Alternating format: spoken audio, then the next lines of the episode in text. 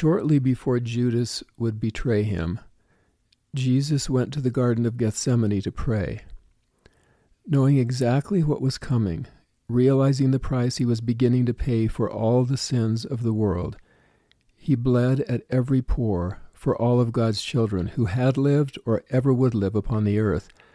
As President James E. Faust wrote in the lyrics for the song This is the Christ, how many drops of blood were spilled for me? The pain he felt we cannot comprehend. The suffering he endured we cannot imagine. And how did he ready himself? What did he do as he began to give his life for us? He prayed. He called upon his Father in heaven, just as we must do when we are facing any trial that comes to us. I believe that the words he spoke to his Father in the Garden of Gethsemane are perhaps the most important words he uttered in mortality. His prayer is found in John 17, and I will not repeat all of them, but I will highlight those that I believe hold particular importance for us on this Easter Sunday. These words spake Jesus, and lifted up his eyes to heaven, and said, Father, the hour is come. Glorify thy Son, that thy Son also may glorify thee. I have glorified thee on the earth. I have finished the work which thou gavest me to do. The Savior knew that he would be crucified, and from his prayer we know that he was ready. He had been preparing himself for that moment from the day he was born. And now I am no more in the world, but these are in the world, and I come to thee. Holy Father, keep through thine own name those whom thou hast given me that they may be one as we are. Jesus knew that he would soon be with his Father in heaven and no longer with his disciples on earth.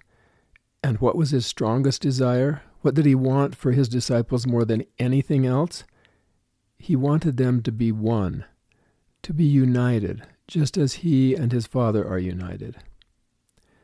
A journalist once asked President Hinckley so, what was Joseph Smith's greatest contribution? Without hesitation, President Hinckley declared The prophet Joseph taught us the true nature of God. All other Christian churches at that time were teaching that God the Father, Jesus Christ, and the Holy Ghost were one being, the Trinity. But because of the first vision, Joseph learned that they were three separate beings, and that the Father and the Son each has a body of flesh and bone. This was a radical notion that at that time, and is still radical to many. But Christ's prayer in the garden makes it so clear. He and the Father were physically separate beings, just as his disciples were physically separate beings. But Christ was praying that his disciples could be one as he was one with his Father. Neither pray I for these alone, but for them also which shall believe on me through their word. This verse extends his prayer to everyone, to you and to me, to all of God's children. Then the Savior repeats his plea that they all may be one, as thou, Father, art in me and I in thee, that they also may be one in us. We attend sacrament meeting each week so that we can become one with God the Father and His Son, Jesus Christ. The sacrament is an ordinance of oneness. We symbolically take the Savior inside us. We become one with Him. And the glory which Thou gavest me, I have given them, that they may be one, even as we are one. I in them, and Thou in me, that they may be made perfect and 1. I believe the Lord repeated his pleading for oneness because it is the most important thing we do in mortality. We want to be more than close to the Father and the Son, we want to be one with them. We want our will to be the same as their will for us. But the Lord also prayed that we might be one with each other, not only with the Father and the Son, but with each other. Oneness is our goal in marriage. Oneness is our goal as we raise our children. Oneness is our goal with all of God's children. Unity. I love this word unity. It means we become unified even though we are separate, even though we think differently, react differently, learn differently, repent differently. Still, we can become unified. That was Christ's final prayer, his most heartfelt plea. So, how do we do it? How do we find oneness and unity in a world that is so filled with arguments, disagreements, conflicts, and wars? We can begin by doing what President Nelson urged us to do in April conference. We can end conflict. He asked that we end all kinds of conflict, especially the conflicts that emerge in our own lives. The conflict that rages in Eastern Europe is unspeakably troubling. But the conflicts that rage in our own hearts may, in some cases, be more difficult to end than the conflict between Russia and the Ukraine. It is possible to be in conflict with oneself.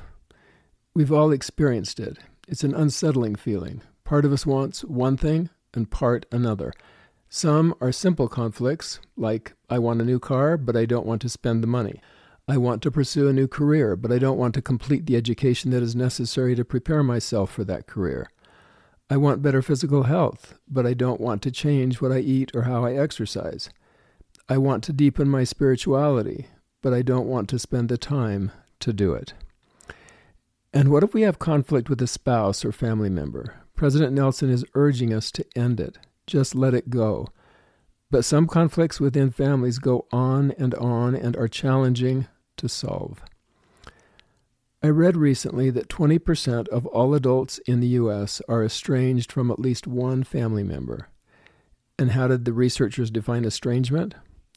not speaking with a family member at all for at least two years. In addition, they found that 40% of adults have experienced that kind of estrangement at least some point in their lives. This is why President Nelson is asking us to end conflict.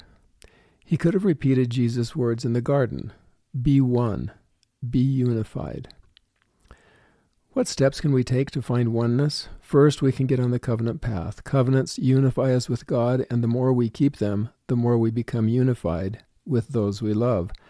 Baptism is the first step on the covenant path. It's an ordinance of oneness, as are all ordinances. We take the Savior's name upon us. We commit ourselves to keep His commandments. The more we do, the more oneness we feel with the Father and the Son, and the more unity we feel with our family and friends. Then, when we partake of the sacrament each week, we renew that baptismal covenant. And when we go to the temple, we make covenants that again tie us to God and His children. The crowning ordinance of the temple is clearly an ordinance of oneness. A husband and a wife kneel across the altar and make covenants to be one. Oneness in an eternal marriage is literally the key to exaltation in the highest degree of glory in the celestial kingdom. My prayer today, on this day before Easter Sunday, is that we can hear the words of the Savior in the Garden of Gethsemane as he was praying for us, that they all may be one as we are one, that even though we are separate beings with different likes and dislikes, we can learn to be unified, to be one. I bear witness that by making and keeping covenants, we can become one with the Father and the Son, and with those we love. I bear witness that on that fateful day, Jesus completed the mission for which he was sent to earth. He suffered and died and rose the third day. He felt all of the pains we will ever feel in this life. He knows our struggles. He knows our conflicts both within ourselves and the conflicts we might have with others. And his desire, as stated so plainly by President Nelson, is to end those conflicts so that we can become one by embracing his mercy and his grace. I bear witness that he lives and that he loves each one of us. In the name of Jesus Christ, amen.